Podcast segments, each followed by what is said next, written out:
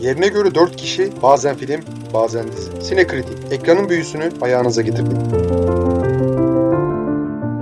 Merhaba sayın dinleyiciler. Bu haftaki konumuz Nightmare Alley. Ee, yönetmenliğini ve senaristliğini hatta prodüktörlüğünde Guillermo del Toro'nun yaptığı başrollerde Bradley Cooper, Rooney Mara, Kate Blanchett'ın hatta yan rollerde Ron Perlman, e, Willem Dafoe ve David Strathairn e, gibi e, oyuncuların bayağı zengin bir oyuncu kadrosuyla gösterime giren 2021 yılı yapımı bize daha yeni geldi tabii ki. Nightmare Alley'i konuşacağız. O halde ben açılışı Enver'e veriyorum. Enver nasıl buldun filmi? Ha, hemen veri verdin. Filmi iyi buldum. Şunu da bir bilgi olarak geçmek lazım aslında. Film bir remake, daha doğrusu remake değil, şöyle dersek daha doğru olur. Aynı isimli romandan ikinci kez uyarlama. İlki 47'de sanırım. İlk 41 olarak. değil miydi? Ben 41 diye hatırlıyorum 41 ama 47 olabilir. olabilir. 41 de olabilir. Ben şimdi tam senesini hatırlamıyorum filmin. Sen izledin mi o filmi?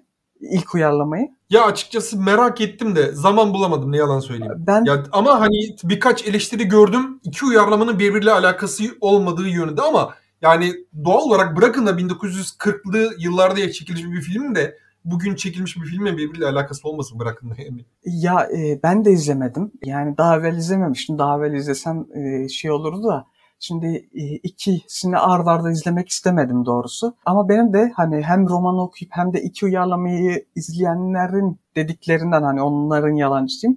E, anladığım kadarıyla bu uyarlama e, ilkine göre daha romana yakınmış. Öyle diyorlar.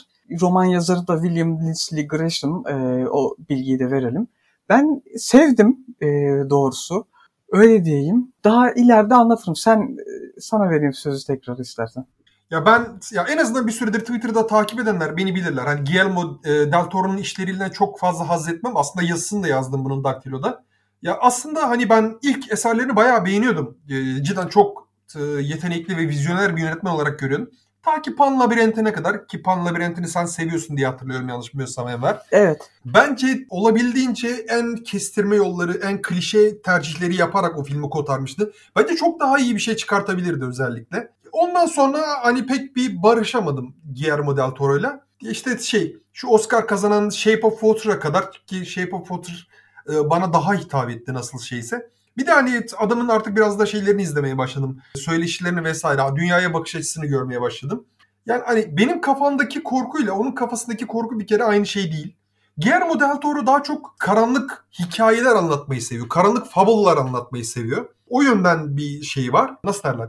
Fable çeken bir Tarantino gibi. Ama değil gibi de.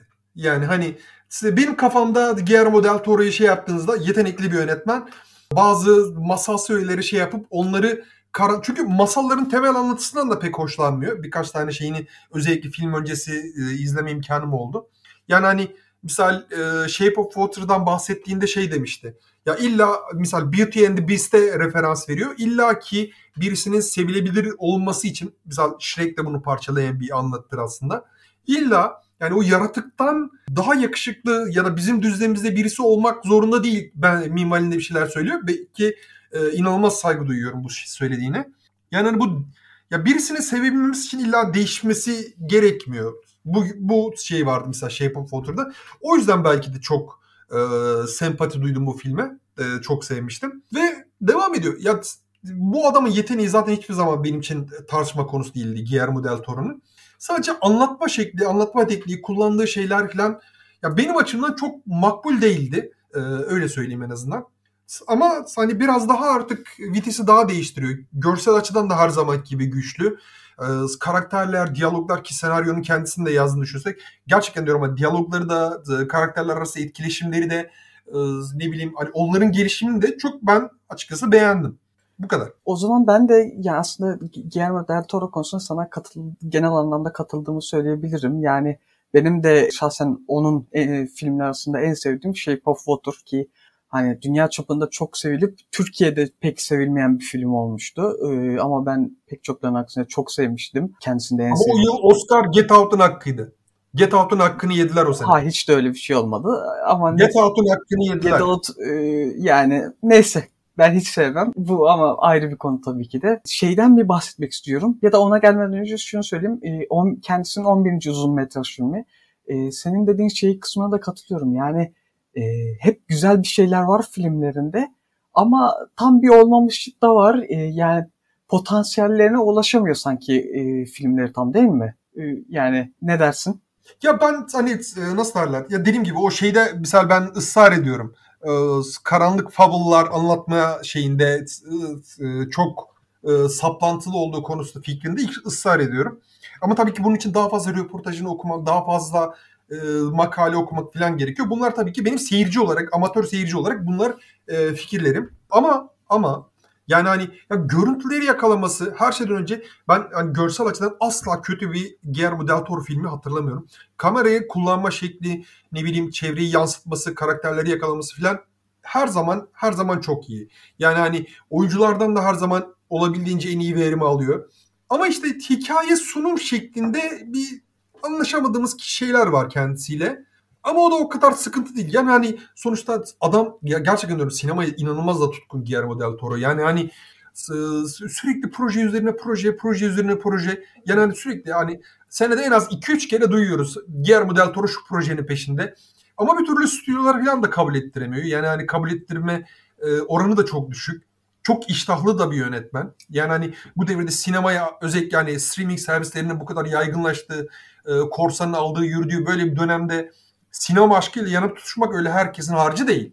E, o yüzden ben e, misal ona bayağı saygı duyuyor. Yani düzgün e, saygı duyulur ve hani kaliteli nicelik olarak kaliteli işler çıkartmaya çalışıyor.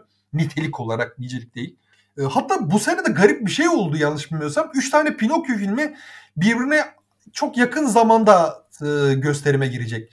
Bir tanesi Disney, e, bir tanesi Guillermo del Toro'nun Pinokyo'su, bir tanesi de DreamWorks'ün galiba yanlış bilmiyorsam. Üç tane Pinokyo tamamıyla. E, garip bir dönem. Bakalım üç tane üç tane Pinokyo'yu aynı zamanda izleyip bunların birbiriyle kıyaslamalı filmini yapar mıyız ya? Düşününce bir bir afakanlar bastı bana. Üçünü, Bilmiyorum, sen ne diyorsun? Üçünü tek podcast'te mi diyorsun? He. Aslında güzel olabilir. Ama işte ne kadar tam yayın tarihlerine kesin bakmadım. Yani bir ay içinde yayınlanıyorsa bu üçü bakılır. Bakılabilir. Evet. Yani şey diyordum. Shape of Water diyordum. Şu konuda bir bağlayacağım oradan. Onun müziklerini Alexandra Despla, Depla e, daha doğrusu bestelemişti. E, normalde bu filmin müziklerini de o besteleyecekmiş ama kendisinin adını bir e, podcast'te geçirmiştik bu yıl. Bu şeyin filmini yani yaptı. Kimin filmini yaptı? Wes Anderson'ın. Filmin adı aklıma gelmiyor şu anda da. French Dispatch. Aynen. ha. O filmi yaptığı için e, bu filmde şey yapmadı ama halbuki bu filmin müziklerini yapsaymış hani burada çok iyi iş çıkarabilirmiş. Biraz e, filmin hani ton olarak Shape of Water'la benzerliğinden yola çıkarak bunu diyorum. E, iyi olurmuş e, ki yani oradaki müzikleri gerçekten harikaydı. Ee, onun yerine filmin müziklerini Nathan Johnson besteledi. Ya ben kısa bir sözünü kesiyorum. Ya ben açıkçası özellikle filmin müziklerinden de hani çok şikayetçi olmanın bence atmosferi ve döneme de gayet uygundular. Ya fena değil ama dediğim gibi yani Döplan'ın şeyde çıkardığı iş bambaşkaydı yani Shape of Water'daki yani onun müzikle ben kaç kere dinledim dinledim. Ee, burada da öyle bir iş çıkarabilirdi diye düşünüyorum. Filmle ilgili şu iki bilgiyi de vereyim e, ardından.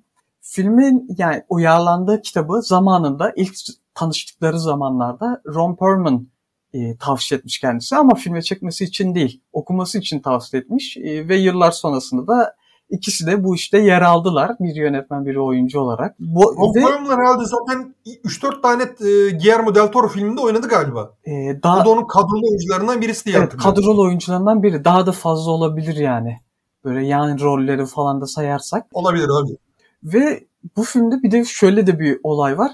Ben e, filmle ilgili bilgilere bakarken denk geldim. Normalde daha evvel bilmiyordum. 98'de Del Toro'nun babası kaçırılmış e, fidye için. Ve Meksikalı. E, Meksikan, Meksikalılar Meksikalı oluyor işte.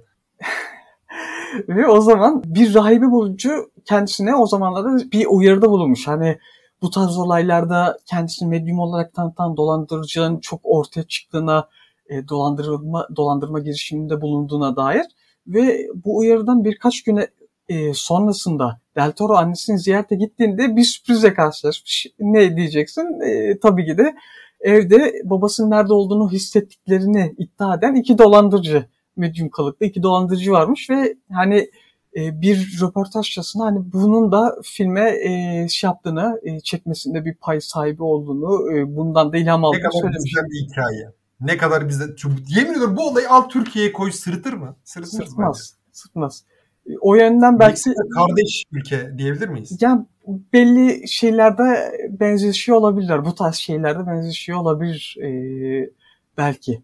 Yani bunun dışında e, filme dönecek olursak e, yani senin de bahsettiğin gibi evet karanlık hikayeler anlatmayı, e, karanlık fabullar güzel bir tanım oldu. E, anlatmayı seviyor ve e, bu filmde de yani ka- karanlık hikayelerinde de genelde insanların e, kötülüklerinden, karanlıklarından bahsetmesi. Yani çektiği bütün filmlerin ortak teması bu. Hani ben bütün filmlerini izlemedim doğrusu ama tahminim izlemediğim filmlerde de ortak nokta budur. E, çünkü izlediğim filmlerde bütün o, hepsinde ortak nokta bu olduğuna göre e, öyle bir çıkarımda bulunuyorum. Ve daha gerçekçi bir şekilde işliyor filmini bu sefer e, diğerlerine oranla. Yani film boyunca her ne kadar atmosfer dolayısıyla sanki sürekli olarak bir şey tetiğinde olsak da sanki bir doğaüstü bir şeyler görecekmişiz gibi bir hava olsa da hiç doğaüstü bir şey görmüyoruz. Ee, ve bundan kaynaklı mıdır bilmiyorum ama bu gerçekçiliği e, mesajını hani mesajını en iyi veren filmi bu diyebiliriz. Hani o insan kötülüğü açısından. Bilmiyorum katılır mısın? Ya s- ben hani misal e, Guillermo del Toro'nun en gerçekçi işle, şey, işlerinden birisi. Yani hani çünkü özellikle senaryoyu da kendisi yazdığı için çok o şeylere bakmış e, diyebilirim. Yani film ne zaman parapsikoloji veya ne bileyim doğaüstü alanlara girmeye yani hani zaten hani öyle bir şey yok tabii ki Ko- kontrol tamamen onun elinde ama ama hikaye akışı ne zaman öyle meyleder gibi olursa e, direkt anında tutup kulağından geri çekiyorlar ve ayaklarını yere bastırıyorlar. E, filmin akışı öyle yani. Ve o yüzden hani sevdim. Çünkü çok e, aslında toplum içinde insanların e, başka insanlardan nasıl beslendiğini, nasıl faydalandığını, nasıl onların üzerinden yükseldiğini, faydalan, e, fayda sağladığını falan bu gibi şeyleri irdelemeyi çok e, kafasına takmış. Yani hani e, özellikle e, e, nasıl derler? Evet, e, vahşi kapitalizmi henüz o güzel o eski o good old days'teki o vahşi kapitalizm nasıl hani insanların e, hemen hemen e, yükselmek veya şey yapmak için her şeyi kendilerine mübah gör. Bu dönemde de aslında çok fazla bir şey değişmedi de. Yani oyunun kuralları biraz değişti tabii. Eskiden PR ajansları falan yoktu. Şimdi onlar falan var. Ya o e, insanların e, üzerinden fayda sağlama dürtüsünü bence çok iyi yansıtmış ve yani hani en ufak bir e, boşluk bırakmadan herhangi bir e, karışıklığa yer vermeden e, en gerçekçi ve en insani portrelerini bu filmde ortaya koymuş diyebilirim. Evet yani belki bunda e, roman uyarlaması olmasın filmin hani bir materyal var elinde ve bunun dışında daha demin bahsettiğim olayında olması hani kendine bir e, hikayeden kendine bir şeylerden kendinden bir şeylerden katması falan. Ya bütün hikayelerine kendinden bir şeyler katıyordur elbet ama e, direkt kendisine e, etkide bir etki bırakmış bir olayı e, içine aksettirmesi vesaire e, belki e, filmin mesajını vermesinin hani e, iyi olmasında büyük bir e, pay sahibidir e, diye düşünüyorum.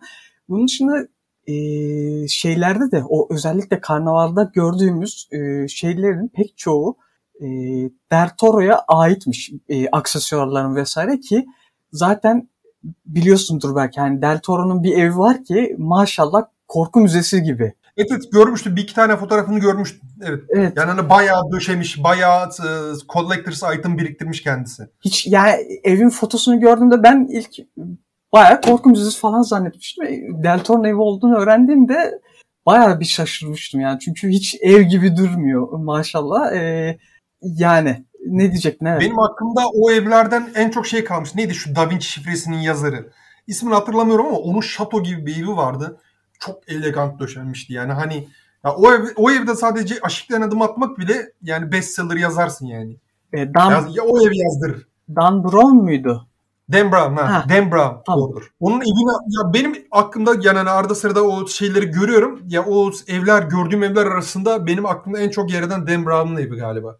Olabilir. Ya bu aklıma gelmedi şeyin adı. Bir bebek figürü vardı. O mesela kesin e, Del Toro'nun evindendir gibime geldi. İsmini İncil'den alan. ismi aklıma geldi. anladım anladım. Şu tepe göz gibi gözüken, Cyclops gibi Evet, gözüken evet. bebek. İsmini ben de unuttum onun. O o fetüsün ismini ben de unuttum ama anladım ne demek Rahatsız istediğini. edici Olabilir şaşırmam. bir figürdü o da. Yani o tarz şey rahatsız edici figürler aralarda dolanıyordu zaten. Evet bunun dışında ne demek istersin? Film ya güzel. Görüntüler gerçekten diyorum güzel. E, Sıkıntı ya e, yine bir Hollywood klişesi. Tabii e, eski 1940'ların 50'lerin şeylerini anlatınca hafif siyah beyaza kaçan bir filtre. Ne bileyim Orta Doğu'da geçince e, sarımsı bir filtre. Görüntü yönetmenleri hep bu şekilde çalışıyor falan. E, s- misal Uzak Doğu'da geçince biraz daha yeşilimsi, baharatın baharatlı bir filtre kullanıyorlar. Nasıl bir şey yapıyorlar onu da anlamıyorum tam olarak. İngiltere'de geçince biraz sisli bir filtre kullanıyorlar. Yine klişe bir görüntü şeyi var ama yani hani ya film o kadar e, başlangıçtan itibaren çamurlu ki yani hani o kendisini yediriyor ve daha sonra misal e, baş karakterlerimiz sınıf atlayıp e, sosyal çevrelerini değiştirince bir anda daha noir bir atmosfere bürünüyor ve cidden bayıldım. Misal hani başta görünce ha dedim yine bir klişe bir görüntü e, yönetimi herhalde şey söz konusu falan. Ama ilerledikçe hani öyle o şekilde kalmadı benim gözümde. O, onu özellikle çok sevdim. Karakter gelişimlerini baştan bahsetmiştim. Cidden çok başarılı. Özellikle e, Bradley Cooper'ın karakterine ben inanılmaz bayıldım. Yani hani Stanton'ın e, o hikayesi ama şöyle bir sıkıntı var. Biraz artık şu saatten sonra spoiler'a giriyorum. Değil mi arkadaşlar? Spoiler'a girme istersen hemen. Ben arada şeyin bir adını Stanton'ın hikayesinin bazı ya daha doğrusu e, filmde ba- birkaç başka hikayenin yan hikayenin biraz gereksiz olduğunu yani filmin süresi hakkında en ufak bir şikayetim yok. Gram sıkılmadım. Misal James Bond filmini izlerken hani bayağı artık son bir saat yeter bitsin de gideyim diye diyordum. Bu filmde hiç en ufak bir sıkılma yok. E, gözümü kesinlikle ekrandan hiç ayırmadım. Yan hikayelerin ama bazıları yani hani bağlıyor ama pek ağırlığını hissettirmiyor sanki misal. E, o gibi bir itirazım olabilir. Onun haricinde belki filmin ikinci başrolü Rooney Mara'nın karakteri çok gereksiz yere silikti. Mesela hani onu biraz daha ağırlığı, biraz daha merkezi bir anlatıya şey yapabilirdi. Çünkü yani hani filmdeki e, karşımıza çıkan tiplemelerin önemli kısmı karanlık, düzenbaz, ne bileyim işten pazarlıklı insanlar tamam mı? Belki de filmin en saf ve en e, duygusal karakteri Rooney Mara onu aslında daha merkezi bir yere koyabilirlerdi diye düşünüyorum. Ama olmadı. Okey. Onda da herhangi bir şey yok. Bir sıkıntı yok. Ya ama film genel olarak baktığımızda bir de özellikle de şeyden bahsetmem lazım.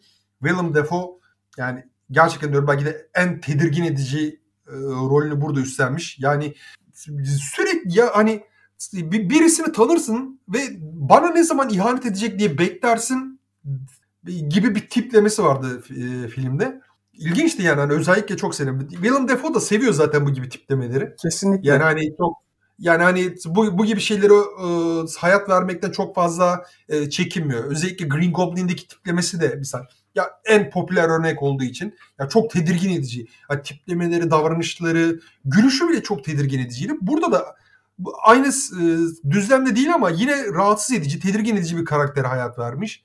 Yani illa ki kötü olmak zorunda değil. Yani hani ya filmin e, kötüleri atıyorum 3-4 kişi. 3-4 tane bayağı ağır kötü var. Çok tehlikeli. Karşısındakine hiç tedirgin şey yapmadan, gözünü kırpmadan zarar verebilecek tiplemeler. Geri kalanlar seni dolandırıp hayatına devam edebilir. İlla kötü bir şey yapmak, yani çok kötü bir şey yapmak zorunda değil. Ama geri kalan 4 karakter bir adım öteye de götürebilir. Misal e, tiplemeler açısından çok fazla masumiyet gibi bir e, şey de yok. Yani hani illa e, ya iyi insanlar çoğunlukta, kötü insanlar azınlıkta ama buna rağmen bu gibi şeyler oluyor gibi bir e, mesaj da vermeye çalışmamış. Onu da çok takdir ettim. Ya bu yani böyle bir şey yapınca işte biraz hızlı konuşunca veya e, uzun konuşunca bunlar geliyor şu an için aklıma. Yani bu arada şeyi hakkında dediğine katılıyorum. E, William Dafoe e, gerçekten tam bu rollerin e, adamı ve e, hiç kaçırmıyor gerçekten bu tarz rollerde. Çok iyi uymuş da zaten rolüne. E, bunun dışında Bradley Cooper kesinlikle çok iyi oynamış ki e, rol için ilk başta DiCaprio'yu düşün, düşünüyorlarmış. İyi ki Bradley Cooper oynamış. Yani onu daha hani uygun hem e, oyun daha iyi oynayacağı bir e, karakter. Hani DiCaprio onun Ya kadar iyi oynayamazdı bence. DiCaprio da DiCaprio da bence Fall from Grace yani hani o e, yukarıdan o yükseklerden düşüş karakterini çok iyi can verebilecek bir oyuncu ama Bradley Cooper bence kariyerinin en iyi oyuncu şeylerinden birisi. Yani hani onun olduğu filmleri öyle çok deli gibi izlemedim ama yani denk, denk gelince izledim. Bence kariyerinin en iyi işlerinden birisini çıkarmış. E, yani zaten genel olarak iyi bir oyuncu e, evet kariyerinin en işlerinden biri denilebilir. E, ama bunun dışında da hani zaten iyi bir oyuncu. E, onu da söylemek lazım. Bunun dışında şeyden bahsetmiştin, görüntü yönetmenliğinden bahsetmiştin. E, görüntü yönetmeni Dan Laston, e, Danimarkalı bir görüntü yönetmeni. Onu da adını zikretmiş olalım. Crimson Peak'ten beridir de Del Toro ile birlikte çalışıyorlarmış. E, ama zannediyorum şeyde birlikte çalışmayacaklar e, bir sonraki filminde. E, bilemiyorum. Ya dediğim gibi ben hani başta klişe sandım ama ilerledikçe görüntü yönetimine ben hayran kaldım ki e, Nightmare Alley'in e, Oscar adayı olduğu alanlardan birisi de o. E, en iyi film, e, en iyi film, en iyi görüntü yönetmeni, e, yapım tasarımı ve kostüm. Ya genelde teknik dallarda en iyi film hariç genelde teknik dallarda aday göstermişler ki bence hakkını da veriyor. Yani özellikle e, set set tasarımları muhteşemdi. Ya ben hani iç şeylerde özellikle mesela e, Kate Blanchett'ın o ofisinde durduğunda kar yağarken veya yağmur yağarken o pencerenin yansıması şeyleri falan benim gözüme inanılmaz okşadı. Bayıldım. Evet. Yani hani bulabilecekleri en iyi açıları, en iyi ışık da yakalamışlar. On numara iş. Gerçekten diyorum hani belki de senin Green Knight'la belki kapışır. Green Knight'ın görselliği de benim gözümü çok okşamıştı aslında yalan söylemeyeyim. Yani belki senin en iyi iki tane karar veremedim çünkü Green Knight'ı izlediğim üzerinden bayağı bir zaman geçti. Bu da güzeldi yani bayağı ilgi çekiciydi o yüzden onu söyleyebilirim. Bu sene pek ama şeyi alacak gibi sanmıyorum. Tahmin etmiyorum yani hani herhangi bir dalda Oscar verirler mi? Verirlerse de bence görüntü yönetimi ve yapım tasarımı açısından Oscar için ciddi bir aday diye düşünüyorum. Evet, şeyden de bahsetmiştim. Bazı yan hikayelerin yarıda kesildiğinden, yani tam filme oturmadığından, tam bağlanamadığından bahsetmiştin. E, istersen spoilerlı kısma yani gelelim. Ya misal e, şeylerden ee, arka tamam. tarafta kurmak istediği spoilerlı e, bundan sonra değil mi? Spoiler, ha, spoiler. Tamam, Be- belirtelim de yani. Bekli- bekliyoruz. Spoiler e, izlemediyseniz filmi sonra devam edersiniz. Tamam, okey başlıyorum. E, şimdi birincisi ya ben anlıyorum ne demek istediğini tamam misal. Ya gerçekten diyorum hani filmin akışında misal Stanton karakteri ve e, kol saati hikayesi. Misal okey anladım ama anlatı içinde çok zayıf kalmış. Yani hani babasından alma şekli, babasıyla olan ilişkisi, olan şeyler vesaire. İçki yan hikayesine misal bence. Yani hani özellikle Stanton karakterinin o düşüş esnasında hani bir bir, bir tekmede o koydu gibi bir şeyi var, yeri var aslında. Ama yine zayıf kalmış. Bence hani misal e, ana hikayenin içinde çok cılız görünüyor özellikle bu iki tanesinden e, bahsettiğimde. Misal e, şey Molly'nin şu Rooney Mara'nın canlandırdığı Molly karakterinin e, yetim olması vesaire yani hani misal bu gibi şeyler bir nevi bir tık daha öne çıkarılabilirdi. Misal geçmişinde yani hani sonuçta Guillermo del Toro'ya senaryo satacak değiliz tabii de. E, yani hani yetim kalmasıyla şu an günümüzde olan şeylerin bir paralel bir bağlantı kurulabilirdi belki. Ee, yani bu iki yan hikaye benim özellikle çok gözüme baktı. Bağlamış bir şekilde yani hani babasına, ailesine, içki probleminde falan bağlamış bir şekilde. Ama çok tatmin edici gelmedi bana. Yani hani özellikle yani filmin belki de en zayıf olduğu yerler sürekli bu şeylerle konuşulmasıydı. Mesela e, psikoterapi şeyinde e, bazı şeylere özellikle gereksiz yere odaklanmaya çalıştılar never kelimesine, asla kelimesine odaklanmaya çalıştılar. Bence de gereksiz şeylerdi. Ya birkaç tane hani e, atması gereken aslında kum torbası var gibiydi. Balon gibi düşünürsek filmi ki balon değil. Yani hani bir argo anlamında kullandığımız balon değil. Ama biraz daha kırpıp biraz daha nasıl derler ince düşünebilirdi ama adam neredeyse ya yani prodüktörlüğünü yapmış, senaryoyu yazmış bir de yönetmiş. Yani herhalde elinden çıkabilecek en iyisi bu diye düşünüyorum. Evet, e, ya bunun dışında çok da şey yapmaya gerek yok. Gerçekten iyi bir film. E, senin iyi film. Rick yan hikayesinin e, sonunu ben özellikle cidden tahmin ettim. Yani özellikle yani şu ofisten çıktığında kulağının deforme olduğunu gördüm dedim tamam filmin sonu belli. Çok belli. Sen tahmin ettin mi bilmiyorum. Ya böyle şey yaptın yani hani o tam olması gereken yerde aslında filmin başından da doneler veriyordu. Mesela bak o yan hikaye anlatısını ben çok sevdim. Geek hikayesini. O olabildiğince en iyisiydi. Evet e, ya ben saati e, bu sonlara doğru saatin hani kolundan çıkarıp vermesi o şey yerinde e, evsizlerin olduğu yerde vermesi de hoşuma gitti. Onun dışında e, sonunda sevdim filmi. Yani hani çünkü işlerin doğal gidişatı oydu çünkü. Yani hani aslında Del Toro yani hani bir genç birisinin kendi başına hırslarını hayata geçirmekte her zaman başarılı olamayabileceğini, piramidin daha üst basamaklarında çok daha yırtıcı tiplemelerin olduğunu anlatmak istemiş gibi sanki. Ve başarılı olmuş aslında bence. Yani o yüzden e, bence hani filmin neredeyse ana hikayesi kadar iyiydi. Öyle söyleyeyim. Evet, e, katılıyorum. Yani bunun dışında da dediğimiz gibi yani e, spoilerlı kısımda gidin izleyin demek mantıksız olur da e, spoilerlı kısma gelen... Bir daha izleyin. E, bir daha. Bu filmler içinde bir daha izleyin. Ya aslında hakikaten hani şu an vizyon gümbür gümbür artık ölü Ocak ayını atlattık. Yani hani bir şekilde atlattık. The Colony izledim bu arada. Yazısını da yazamadım. Podcast da çekmedik. Bir şey yapmadık. Sen izledin mi bilmiyorum. Yok. Bence hatırı sayılır düzgün bir film. Yani çok muhteşem bir şey değil ama idare ediyor. Eğer hala gösterimdeyse onu da şey yapabilirim, tavsiye edebilirim. Ama bence şu an vizyonun ağır topu kesinlikle Nightmare Alley. Ama e, yani hani yakında da çok daha fazla şeyler giriyor. Bunun gişesi çok yüksek olmazsa en fazla iki hafta daha tutarlar diye tahmin ediyorum. Evet çok tutmazlar. Yani Şubat çok aslında çok dolu değil ama e, Mart'la birlikte iyi filmler gelecek diyeyim. E, ya Şubat'ın ortasına doğru romantik filmler başlar. Mart'ta süper kahraman filmleri e, şey yapar devreye girer. Evet. E, yaza doğru da işte e, işte e, siyah süper kahraman ve aksiyon filmleri yine süper kahraman. Artık süper kahraman filmi olmayan dönem yok gibi. Mevsim olmayacak gibi bir şey hemen hemen de. Yani hani bu şekilde sene sonuna doğru gideriz. Ama Ocak hakikaten çok ölü bir ay. Her zaman ölü bir aydı.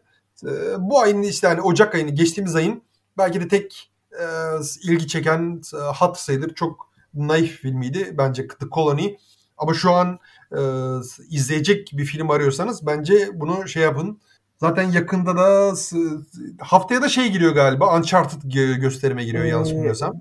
Bir de Death on, Death on the Nile var. Death on the Nile var. Bir de şey var. Bergman Island galiba gösterime giriyor. E, evet, evet.